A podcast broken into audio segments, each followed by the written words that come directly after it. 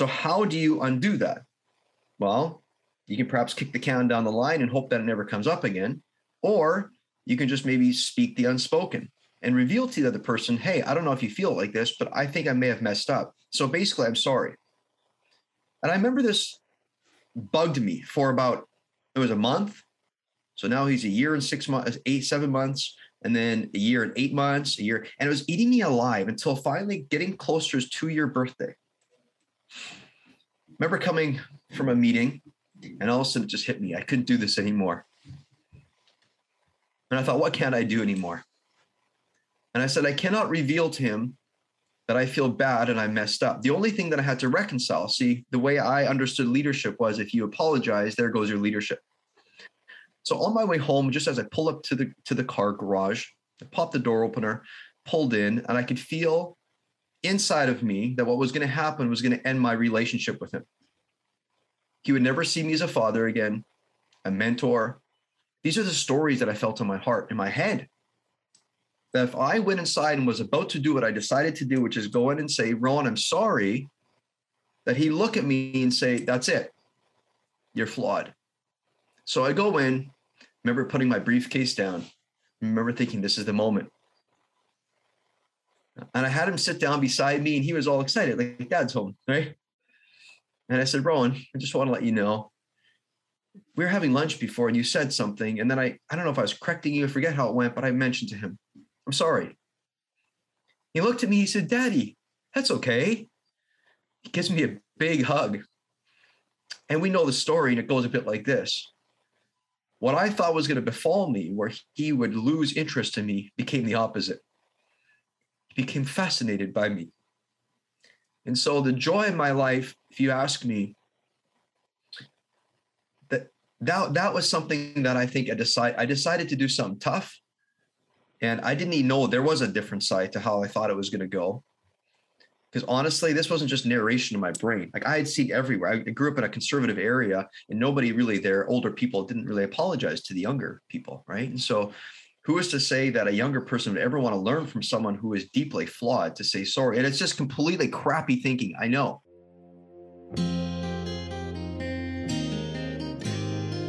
To overcome, you must educate. Educate not only yourself, but educate anyone seeking to learn. We are all dead America. We can all learn something.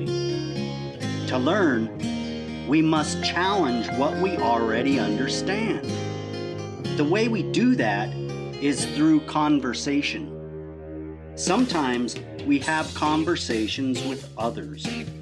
However, some of the best conversations happen with ourselves.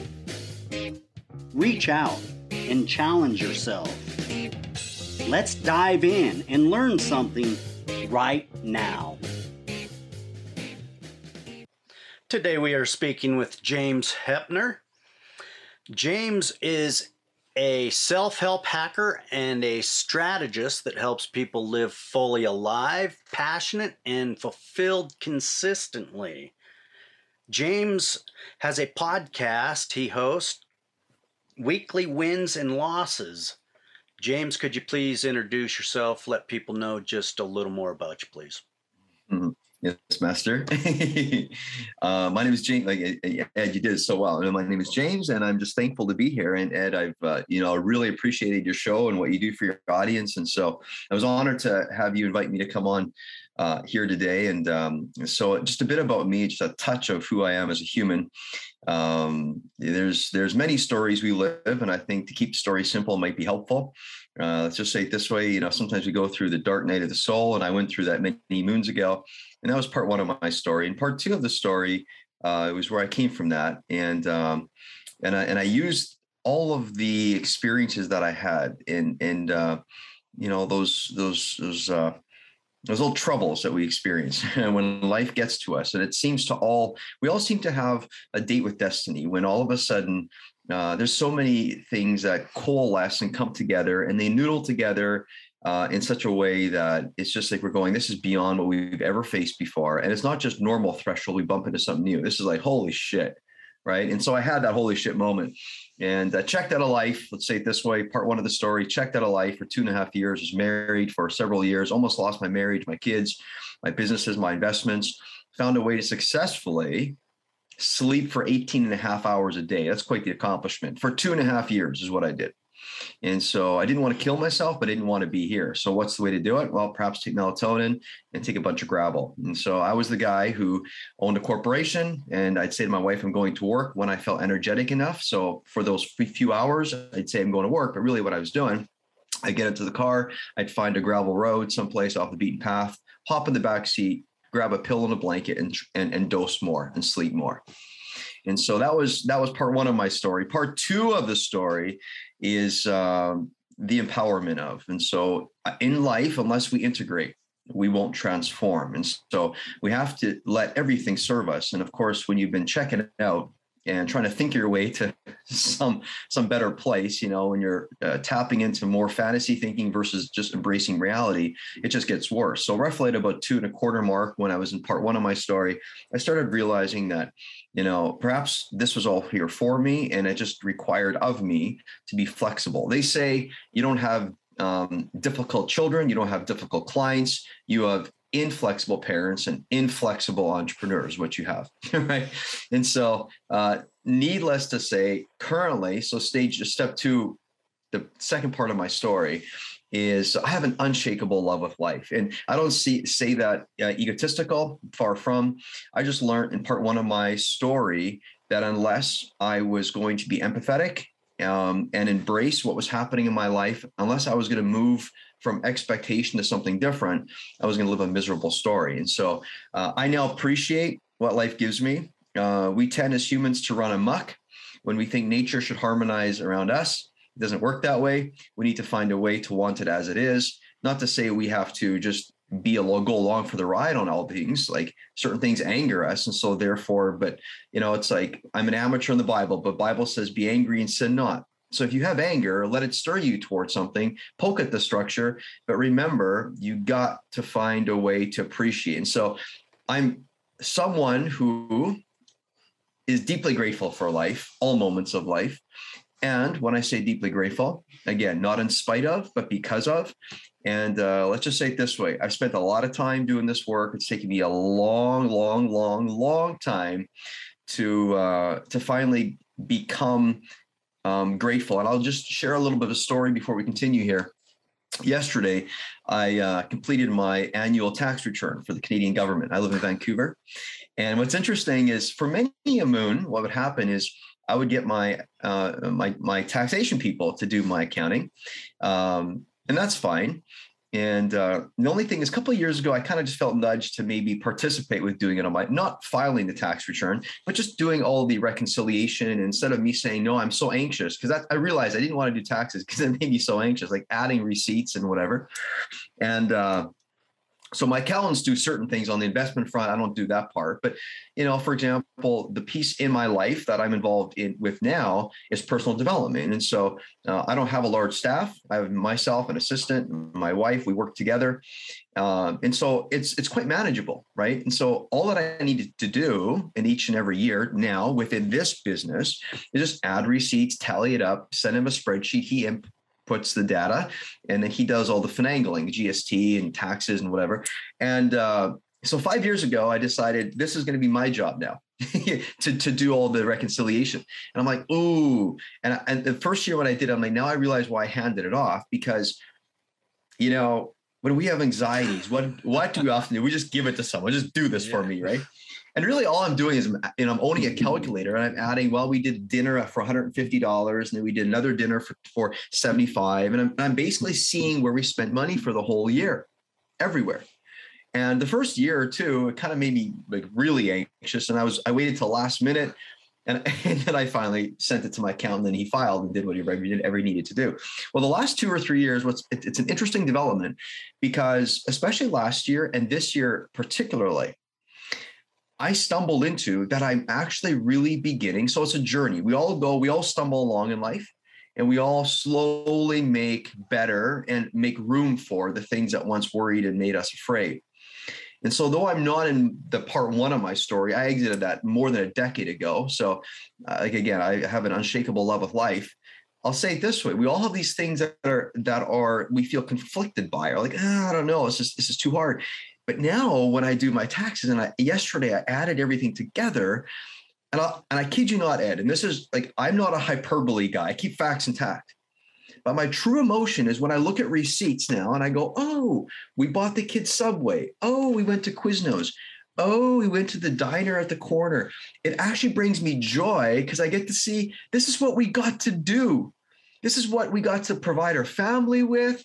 And it's like, oh, every receipt is like another piece of gratitude. And it's not like, again, hyperbole, but just looking at it and being, this is the good news. Like, I love your podcast, Dead in Amer- Dead America. It's like you know, there's so much of the other side. And it's like, you know what? Honestly, I get it. I get it. People are feeling the strain, but, but my friends, we get to do something about it. So that was the longest intro I've probably ever done. but yeah, it's such an open-ended question, wow. so I just kind of laid it out. Yeah, that's that's what I like. Open-ended. That way you get truth, honesty, and true wisdom out of that.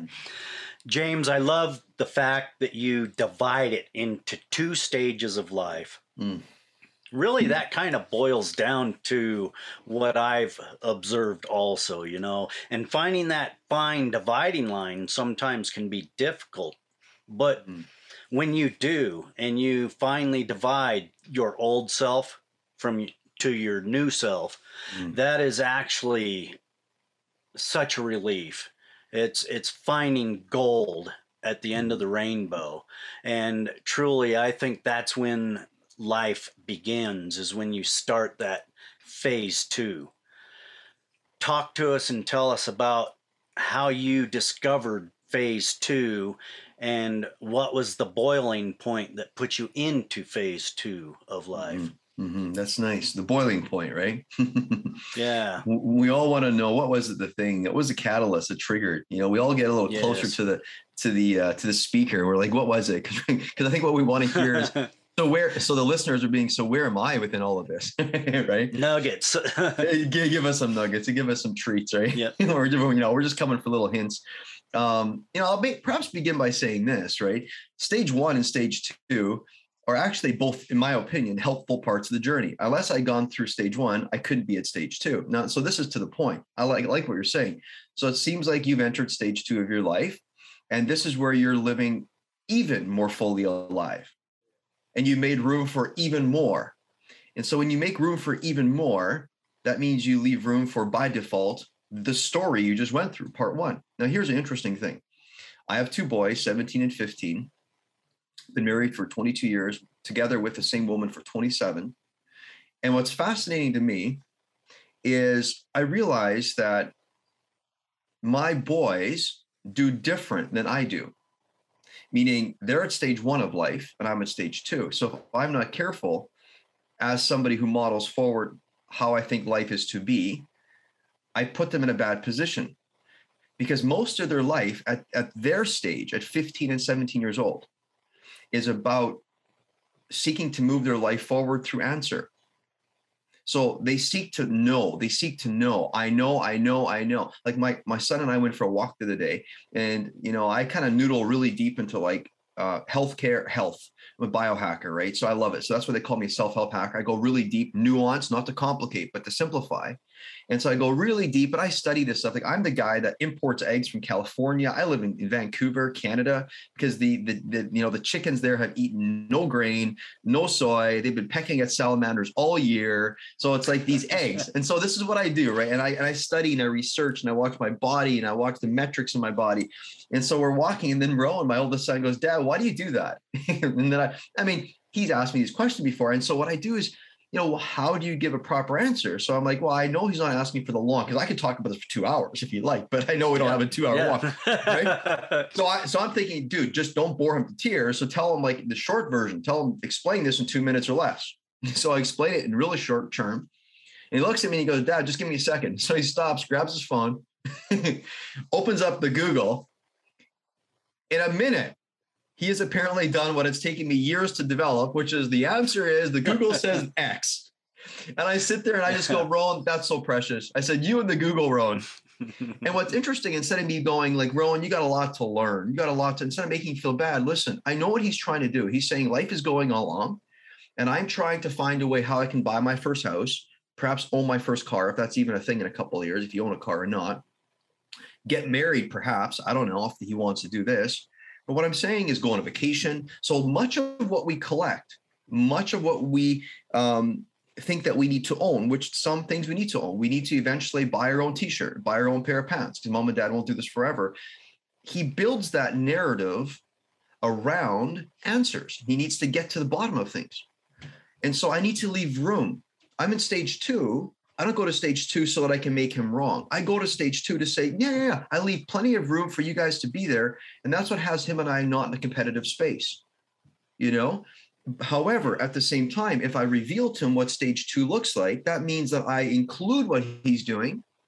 And uh, again, I don't make him feel like he's losing track or he should be like dad. If, if, if, if anything, when he hits a major threshold in life, like I did, like my son was diagnosed, my youngest son, 15, Harrison was diagnosed with high functioning autism. When that happened, so to answer your question, the catalyst, when that happened, together with I was audited by the government and I had the money to pay. I just didn't want to pay.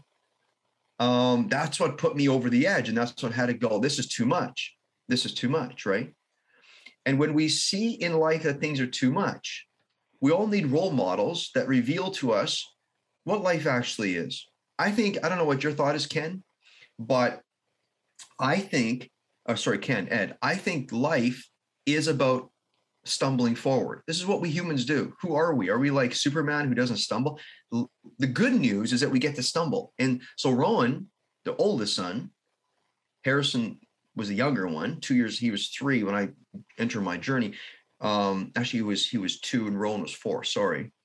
Um, the oldest son, I remember feeling so bad, thinking like he'll probably remember these moments. I'm not around. I'm sleeping all the time.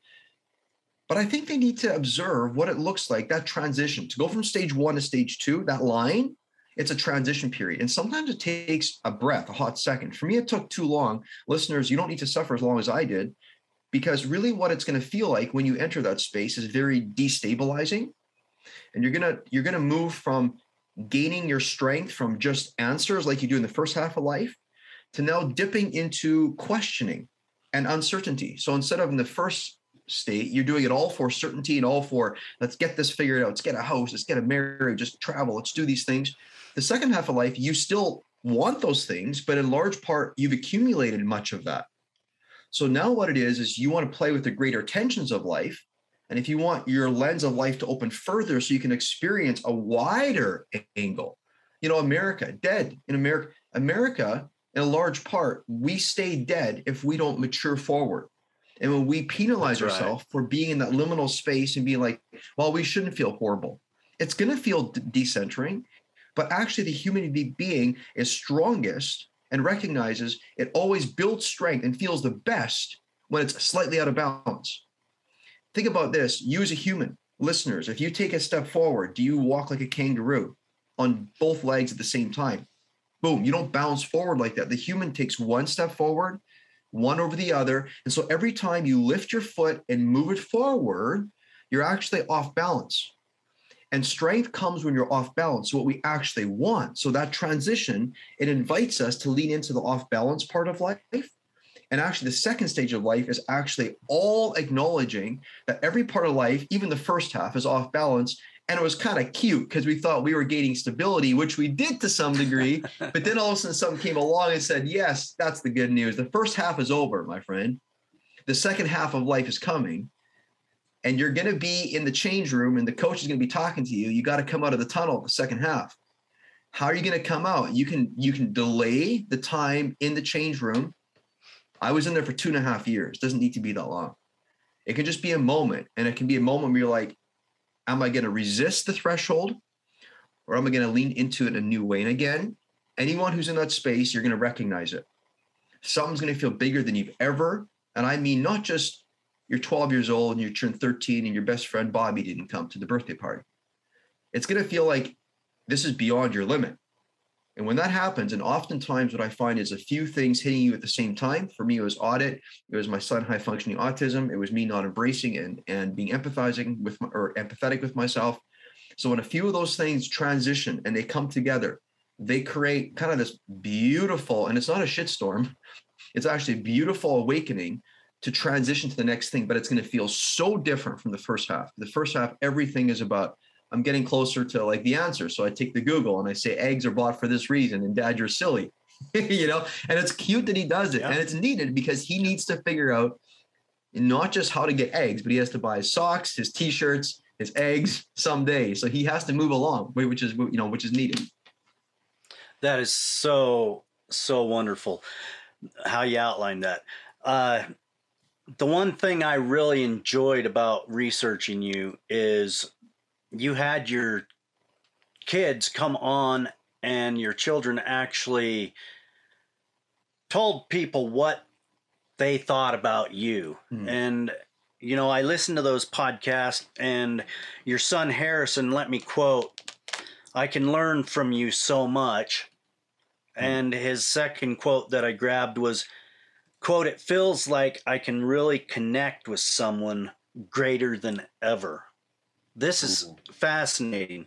And then with your other son, the the two quotes that I grabbed out of that was the first quote, quote, I think dad does a fine job at walking that line between fun and games. And the second quote is actually I got 3 from him. Always someone you can talk with and then also always willing to admit his mistakes. Mm-hmm. It's it's really telling when you bring your kids out and because they're authentic.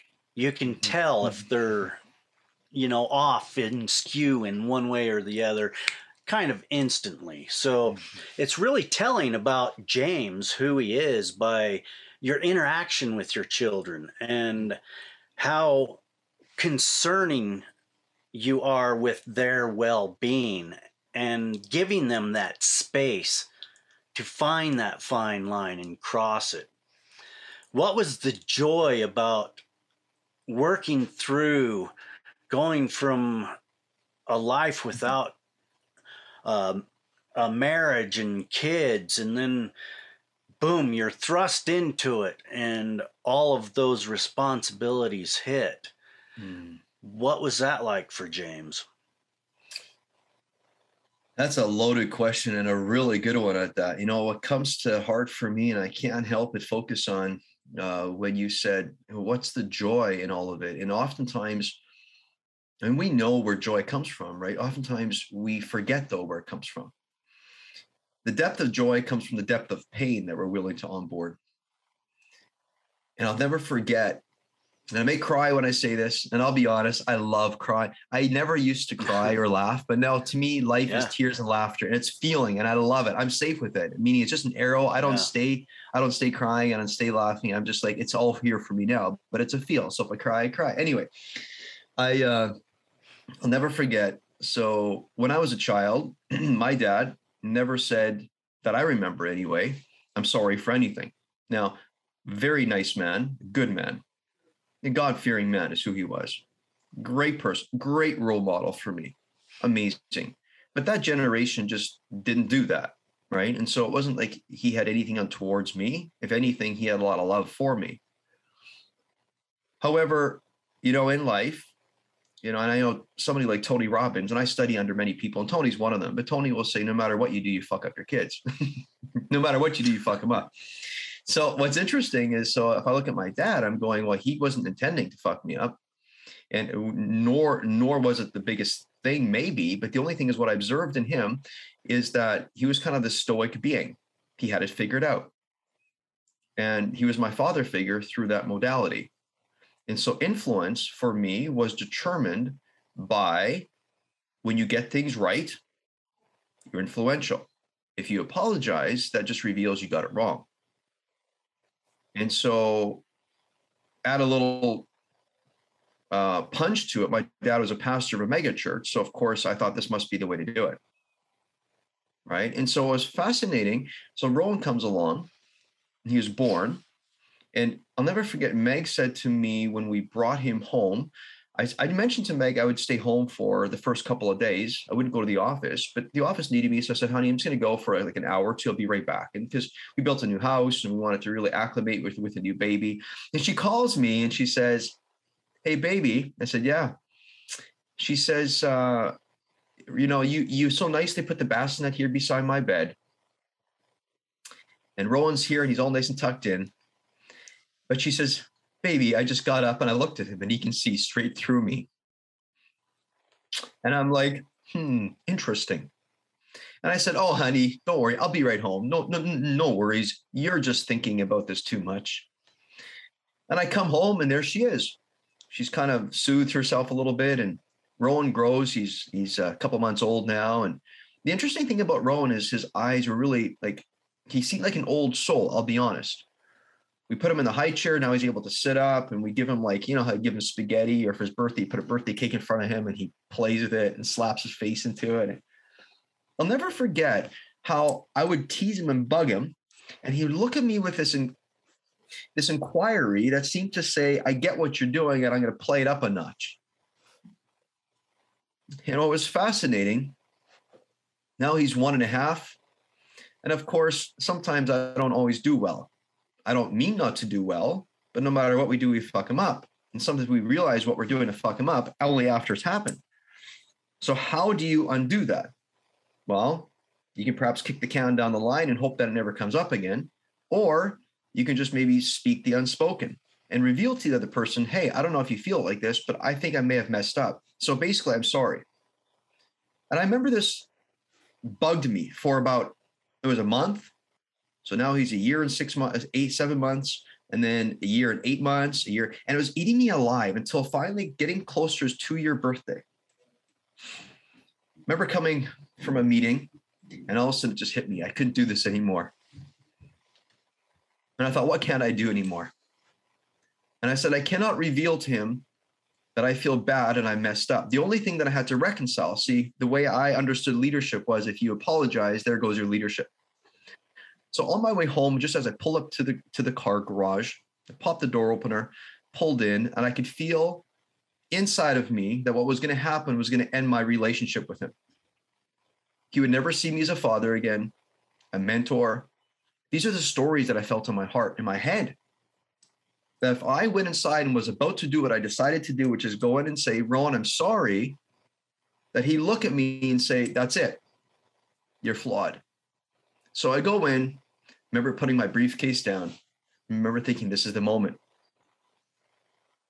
And I had him sit down beside me and he was all excited, like dad's home, right? And I said, Rowan, I just want to let you know. We were having lunch before and you said something. And then I, I don't know if I was correcting you, I forget how it went, but I mentioned to him, I'm sorry. He looked at me, he said, Daddy, that's okay. He gives me a big hug. And we know the story, and it goes a bit like this what I thought was going to befall me, where he would lose interest in me, became the opposite. He became fascinated by me.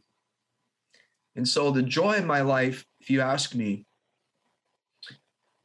that that, that was something that I think I decided I decided to do something tough. And I didn't even know there was a different side to how I thought it was going to go because honestly, this wasn't just narration in my brain. Like I had seen everywhere. I grew up in a conservative area, and nobody really there, older people didn't really apologize to the younger people, right? And so, who is to say that a younger person would ever want to learn from someone who is deeply flawed to say sorry? And it's just completely crappy thinking. I know, but that's what it was. And so, I don't know if that answered your question, but. no, no, that's good. Actually, you know, learning takes that pain. Mm-hmm. And mm I, I was diving into what you do, and uh, you state pain equals please accept inner nudging. Mm. That's wisdom right there, you know, and accepting that pain, but diving in and understanding what is that pain telling us. Mm-hmm. This is what's going to change us.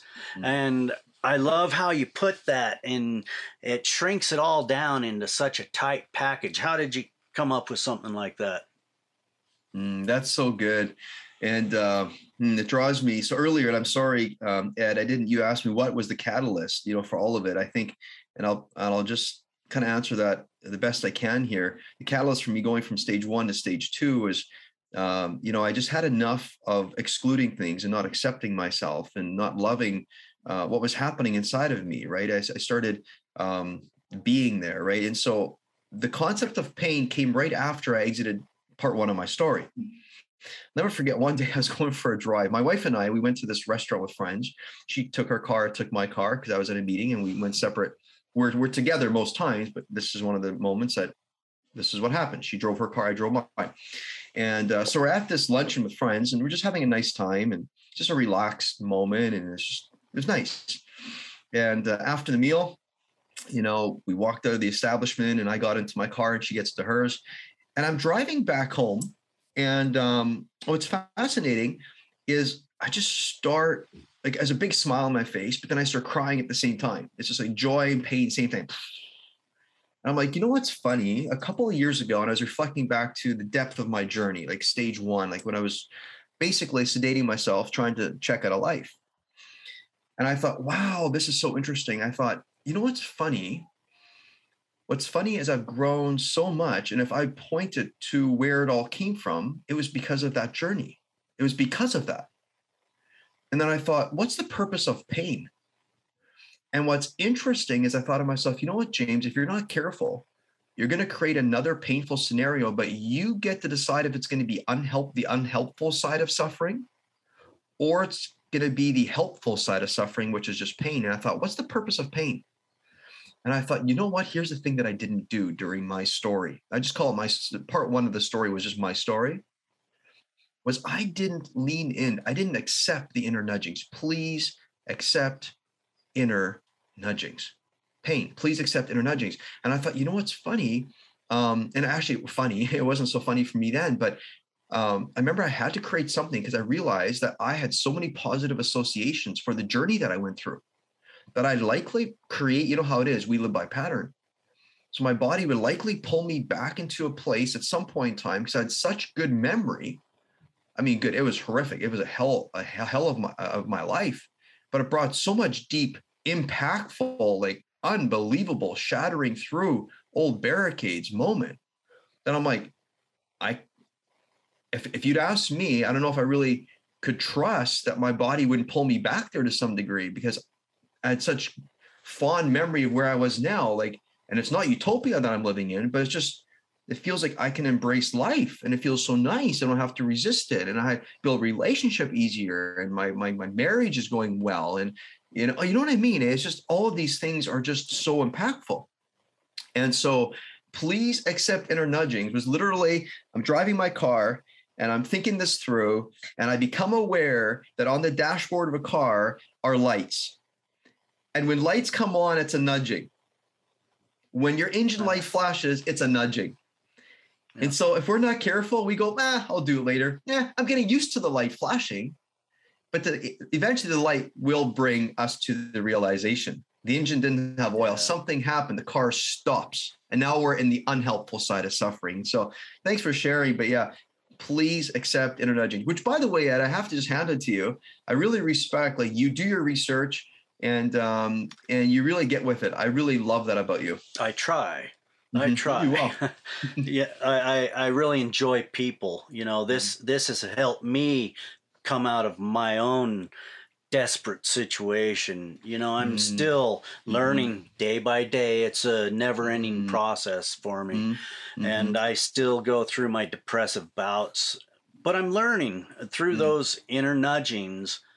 I call them trigger points nice. to really accept what is going on and kind of step back from that instant response and mm. really think a little bit breath work take a breath and just chill for a few minutes and it mm-hmm. really helps so i really enjoy what you do james i, I think what you offer is very valuable talk to us about your services what your coaching services are, what you offer for them, and your speaking services also, please. Mm-hmm. Yeah, so perhaps I can just share a bit like this. Uh, imagine one day you're going for a walk and there's a little stream, and you walk up towards it, and it's a nice sunny day. You take your shoes off, and there's some pebbles on the side, but it's mostly soft, and you sink your toes in, and it's warm, and you decide to take a little seat. You pack a little, uh, you've ha- you have a little backpack beside you, you got a little sandwich inside. You open it up and take a little bite, and it's good. It tastes nice and you get a little piece of fruit you're going to have after, and you're about to have a little nap, and all of a sudden you see two things floating towards you. You're not sure what these things are, but as they come closer, you begin to realize these are bodies. And so, what do you do other than what does a person do other than enter the water? Now you start walking slow because you're thinking they're they might just be floating down the river like the lazy river at at uh, at Disneyland. But now these people, it's uh, you're wondering are their are their faces down? Are they turned upside down? So now you're going pretty quick, and the rocks that are on the on the shore, the, the slight pebbles, you're running so fast, the rocks are hurting a little bit, but you don't even care. You just run in. You get into the water and you realize there's a bit of a current going on. So you got to kind of get deeper in because these things that are floating, you realize they're bodies and they don't look alive. You're not quite sure. One's upside down, one's right side up. So you think perhaps there's still a chance you can save them. So what do you do? Any good human would go in and not just pull out one, you'd pull out both, right? So you so you get about pulling up both. You have two hands, you think, and they're floating close together. So why not pull up both? So you manage to pull both out. It's quite tiring, to be honest, but you manage to do it. The current's kind of yanking you along, but you kind of do it. You successfully do it. You have them on the shore, and and um, you have a cell phone, and you, sure enough, you realize that one might still be alive, but you just call paramedics and you're and they come pick them up and, and so they're trying to revive and the one that was upside down they they they don't pronounce he's dead but you're you're thinking he's probably gone or she's gone. And so you think it's now finally over and you sit there and go whew that was an experience. And you're like okay okay i'm, I'm really tired actually. So now the sandwich and the piece of fruit and you're going now i'm just going to relax but wow this is quite the experience. I'm just i'm just going to chill for a bit now. Like that was a lot to take in.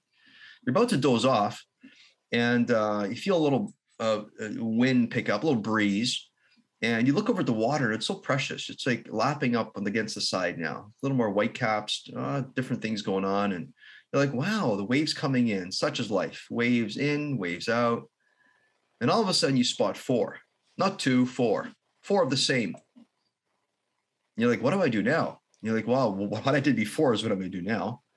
So you get in there, but you quickly begin to realize you have four extremities, but not four that can properly grab onto a body. It's two hands, four bodies. You're like, if this moment is here to teach me one thing, who am I in this moment? So you reach in, you reach deep. You grab two, and you're struggling, and you go, and the other two are moving away because the current's picking up.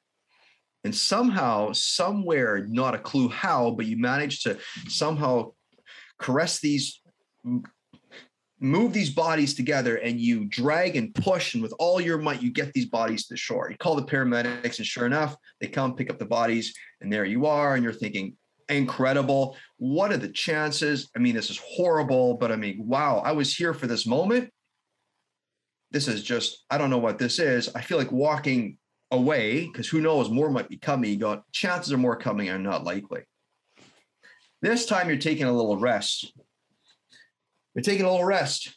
All of a sudden, you hear somebody shouting upriver. You awaken. This this one is alive, but instead of four, it's eight. First it was two, it's four, it's eight. And you're going, holy shit! What the fuck do I do now? It's hit you. Where are all these bodies coming from? But you're like, I got to get them. But you're realizing you were so exhausted from four. Physically, it was almost impossible to do what you did before. Eight eight. One's alive, but not able to even like carry themselves or swim to the shore. So here's the thing what do you do? Try to rescue eight. Sadly, sadly, the one that's alive is so fearful, he finds a way of hanging on to you and drowning almost you and him, but he ends up drowning before you do. You manage to get three bodies to the shore. The one that was alive and the other four, so five in total, float down river. They're gone. You don't know if you could have saved them or not. The only thing is what you're doing, you're just standing there, you call paramedics, they come pick up the three. Only thing is what you realize is, holy smokes, what is going on? Now you're getting really curious where this comes from. And so you begin to do the math. And you begin to realize this is what life does. Life sends you two, sends you four, sends you eight, sends you 16. And you go, Will I accept that life will just come at me? Now, some people, there's nothing wrong with it. Some people just build a bridge across this little ravine and they just end up yanking bodies all day long. And they're okay with that. Nothing, we need people like that. However, some people are look at that and say it's just putting a band-aid, not a problem, putting a band-aid over a problem. It's not really getting to the base of it.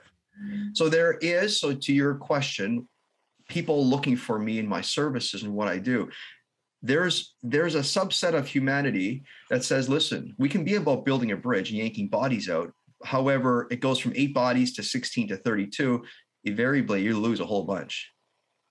And those of us who say this is band-aid work, we don't tell these people who built the bridge you're doing wrong work. We just get curious about something different. We get curious about going upriver to discover where the bodies are coming from. But what it requires for that to happen is radical acceptance.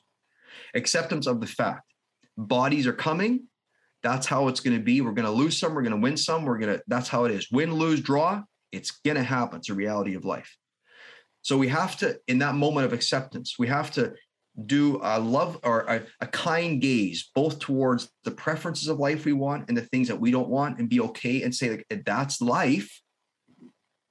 But then with that level of acceptance we take a walk along the shore we walk way upriver and we so people come to find me because they want to discover what the master where is the master switch? What would change life where am I creating the unhelpful situations? Where am I creating the unhelpful sufferings? Because here's what will happen. I've seen this happen too many times in life. People, even if you're someone who's yanking bodies out, you're helping society. The only challenge with that is if you think that the generations to come aren't going to be getting more of these, invariably you're going to run amok. So even if I don't build a bridge, even if I just yank bodies out, and maybe life gives me two bodies at a time. I can always do it. The only thing is, my kids will get my two bodies after I'm gone, plus two more bodies. And so you kick the can down the road, invariably, it doesn't work. So people choose to work with me in two ways. One of which being if you really want to go deep and you want to get to it, and you people on this show, you know who you are. When you're feeling a nudge, you know who you are. You know that, listen, you got to connect with someone one on one as a mentor, as a guide, as a strategist, as a self help hacker. That's what people call me. I didn't call myself, this is what people call me. I've been trained in several modalities. The idea is to listen to who's in front of me, find their strengths, tap into the modalities that work for them. Then, with that, we find the master switch. And with that, we begin to change their life in massive, massive ways. So that's one on one work. And again, you people here listening, you know who you are, you'll feel it. So reach out to me, go to my website. It's simply www.jamesheppner.com, J A M E S H E P P N E R.com. Go contact me page, reach out, and we'll get you in for a discovery call and just see if we're a good fit. It's really simple. It's really, there's, there's no strings attached. And then, of course, for all you others, it's not good, bad, or different. There's many of you that will be like, listen, this sounds nice. This sounds nice. I'm not sure if, if one-on-one work is for me right now. And again, you'll know who you are. You'll feel that. I invite each one of you to come and join us. We have a um, community call every Friday, no charge, at noon, where we literally language, we make available the space, we language a win and a core loss of the week. And what happens is we turn our face towards both sides, not making one right and making the other wrong, not one good, not one bad, not needing to turn a negative into a positive because it was never negative to begin with. It was the reality of life. Think about it, folks. The happily ever after, Hollywood, the rose is given. When does life really begin? It be- marriage begins then. That's when it begins. That's not how it ends. That's just when it begins. So 50% of your life is when you perceive you lose or when you actually lost. So if we don't want to, if we choose to live fully alive and want to maximize life, we're going to utilize life, not eliminate life. And to utilize means we turn our face towards both perspectives where we're winning, where we're losing. And at the end of the week, we can come and share this with people and people from around the world. You should see their eyes light up. And, you know, we don't change a negative or sorry, we don't change a loss into a positive because it was never negative to begin with. Just by saying it removes the sting very often. And it's like you embrace it. It's out in the open now. You don't have to hide it. When I checked out for two and a half years, my friend, I did this because it's hiding from something. But when you just embrace it, like, I lost this. You know what happens when you finally reveal that you lost something? The next week, when you want to try anything, anything, whether it's a new business, whether it's applying for a new job, you know what you're going to have to safely onboard is that it's not going to the fuck go the way you thought it was going to go. It never ends up exactly the way you thought it was going to go. So you're going to have to you're going to have to build a musculature to be like I'm okay if it doesn't work out the way I thought it was going to work out. So you're gonna you you know you're constantly doing a mini funeral for how you thought it was going to go. So guess what? When you begin the week because you ended it well on the community weekly wins and losses call, you begin to start the week with wanting to take courageous, bold action towards a thought or a dream, not because you have to have it the way you want it to go for you to say it was well. But you now say, whatever happens is the good news. And I want to participate with what I get, not check out. I want to utilize, not eliminate. I want to be with. I want it as it is. And so the good news is this Monday morning when you want to take courageous action because you've done this work, whether it's one on one work or this group work, when you think of enacting a thought, a new thing, you go, could I? And you're feeling slightly dangerous and afraid, you'll be like, and why can't I? And then you'll find, whoa, wait a minute. And to the exact degree that you have done or not done the work of kicking the can down the road, when you kick the can down the road, it looks like suppression, try to eliminate. My life is accolades. I'm just good. Losses, that's garbage. That's from the devil. no, that's 50% of life. 50% of life. So, anyway, I invite each one of you, make your decision, whether it's me or someone else. I could care less. If I'm your guide, awesome. If I'm not, awesome. But do the work where you get beneath beneath it all, the beneath the infrastructure, the thing that controls your life, how you perceive it. The human being perceives I win or I lose. That's what it is. Reckon with it, reason with it, maximize it, utilize it. I know I sound like a broken record, and it sounds like dystopic heavy work, but actually, it's quite fun. It's quite lovely. We don't change the facts. It's not positive hyperbole. It's work. But guess what? When you build a relationship with your inner life, my friend, Ken, you know what happens. When you build a relationship there, that's a beautiful little sound you hear. And all of a sudden, life, the harmony of it, you can experience it, not because you're trying to take difference and make it the same way the way you want, but you get to onboard difference and just embrace it for what it ends up being. And instead of just yanking bodies at the river and hope you're keeping up, you get to get to the undertow of all of it which is like the ultimate leadership spot of your life. You don't have to wait for life to get better. You literally are like, and I can't control life. Life will be what it is, but I'm just curious what I can do. And so, again, for those of you who are a little sick and tired of pulling bodies out, and bodies are situations of your life, you're sick and tired of cleaning up messes, whatever that ends up being, going to the doctor just when you have a headache, you know, you're sick and tired of look, looking for the magic pill, and you want to get to the base of it. You want to stop wasting your life. Yeah, you're going to find me on on our website there. Yeah. Uh, and and you can find out about your speaking events engagements there also. Yes, and thanks for asking, uh, lovely. And just as a little uh, pointer, um, on my website you will find there's a link, uh, uh on, you know, on the page which says weekly wins and losses, just wins and losses. That's where you click on so that you can join our weekly uh, no charge Friday noon call. But speaking engagements, exactly the same. So you can reach out for those of you, whether it's keynote, whatever it ends up being, please, yes, go there and you'll find speaking engagements. And again, contact me page is the simplest way. And my assistant and I will she'll she'll direct it and, and direct the thing as needed. And there's also a media kit link uh, there as well. So absolutely, yep. All right, James. Uh, before I let you go, do you have a call to action for our listeners? Well, that's a that's a loaded one. You know, to me, it's to me, it's like this, right, Ken? Like, hey, I'm just a person. I think the gift is we're all just people.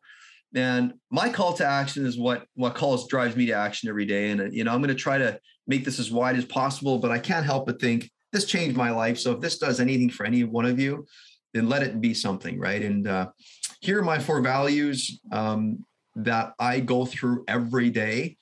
Um, number one, and I want you to ask yourself. So, audience, listeners, ask yourself, how could this apply to me, or does this apply to me? And if so, how would it make my life perhaps a little more fluid and a little more the way that I would enjoy my life a little bit more. I'd enjoy myself, my own skin suit a bit more. So, number one is life owes me nothing. So, think about it. If you adopt the belief, life owes me nothing. Wow. All of a sudden, whatever you get is like, yeah, it owes me nothing. What was I thinking? I'm entitled to a, different experience? Wait a minute. Owes me nothing. Okay. Number two, nothing has to be perfect oh my friend i used to be such a perfectionist. How to be perfect? I say i'm sorry that might be the worst news. The only thing is the fact that when i show rowan that i'm not perfect he loves me more. So ask yourself listeners again you know, where in your life are you creating havoc or unhelpful challenge? The unhelpful side of life the unhelpful uh, distressing conflicting parts because you say i apparently need to have it figured out which leads me to number three. Everything is a co-creation everything you do, you're never doing alone. Try to bring a plant to life. you can water it, you can do absolutely everything well. If the plant doesn't want to grow, it won't grow, right? Number four, nothing traps me, everything frees me. And again, keep the facts intact, weekly wins and losses. Nothing traps me. Listen, I get to decide what this is, and I get to let life teach me what it is. I don't have to even bring meaning to everything. Meaning, step one. Number two is you let life teach you. Nothing traps me. It's all here for me. I challenge each one of you listeners. When you think some traps you, ask yourself, where did you once think that about a certain situation or about a relationship? But now that time has passed, you realize this helped you to become who you are. So when you adopt a belief, nothing traps me, everything frees me, your life ends up changing. And so um, the thing that I always wrap it up with is this two things. Number one, I'm now happy to join hands in what is happening all the time, everywhere, even without me, but also with me as needed. Number two, I do not need to be in control, nor do I want to be. I simply need to allow it and to participate with it. And so, my final story, and I know you listen to Harrison and Rowan, I'll share this with you, and that is I take Rowan and Harrison to school a couple of weeks ago. And Harrison's got high functioning autism, smart little cookie. He's in the 99th percentile. He can take two loose leaves of, of, of information and he can read it twice, twice, and he's got the thing verbatim down. It's pretty, wow. pretty intense, pretty intense yeah. stuff, right? That's good. in the that's good. Driving yeah. to school, and uh, so he's a smart cookie, right? Very, very smart that way. And uh, Rowan sitting beside me in the passenger seat, Harrison sitting in, in the back seat. And I look over like I normally do to the boys. I ask them not not the same question, but kind of something in line of, "Hey, what are you looking forward to today?" Meaning what you look for, you're going to find. So, what are you looking forward to? Like, what are you putting out there looking forward to? Sorry, just going to turn my alarm off. That's all and right. It's okay. And and and then Rowan says to me, uh, well, he just goes on his thing. I love it. It was just beautiful. And and then I can't can't help but spot in the rearview mirror. There's Harrison. He's just kind of looking at the window, is contemplating. He's really quiet. And I'm picking up that he's not having a really good day. And I said, Harrison, what's going on? I said, how about you? What do you think? And I don't want to make him think it's going to be positive or what are you even looking for? I just said, Harrison, what's today going to be about for you? Not what are you looking forward to? What's, what's it going to be about for you? And he looks forward, he's looking a little sad. And I and he says, Dad, I says, Yes, son. He goes, Dad, I got it. You know, I hate to say it, but I've realized one thing, Dad. And I'm like, oh, what's he going to say? Because he's a pretty smart one. And Rowan, same same way. But it's interesting. Often our deep pain draws us to deep joy. Yeah. And I was so proud of him because he lived he, in, in what he said, he liberated himself from deep suffering. So he did what took me two and a half years. And He did it in a moment. This is what he said to me. He, he says, Dad, I realize all I have to do, and now I'm listening. All I have to do, eh?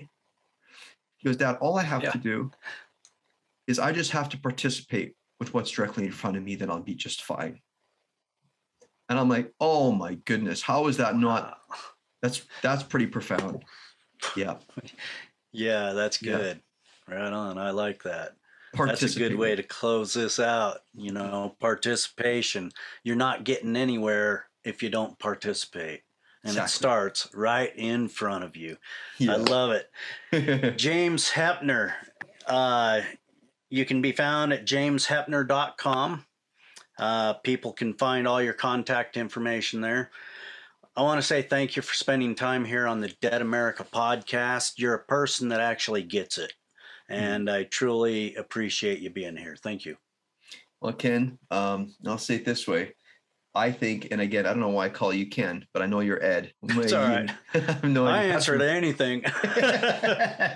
and it was an honor to be here with you. And uh, hey, brother, I like you did a whole bunch of research, like I do for anyone that I get on a talk with. And I'll, I'll and I'll tell you something, brother. I honor you for your work and for what you're end up or for what you're about and what you end up having brought to the surface here. I it's you know it's just been an absolute pleasure. So thank you so much.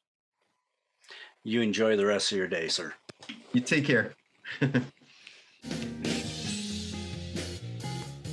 Thank you for joining us today. If you found this podcast enlightening, entertaining, educational in any way, please share, like, subscribe, and join us right back here next week for another great episode of Dead America Podcast. I'm Ed Waters, your host. Enjoy your afternoon, wherever you may be.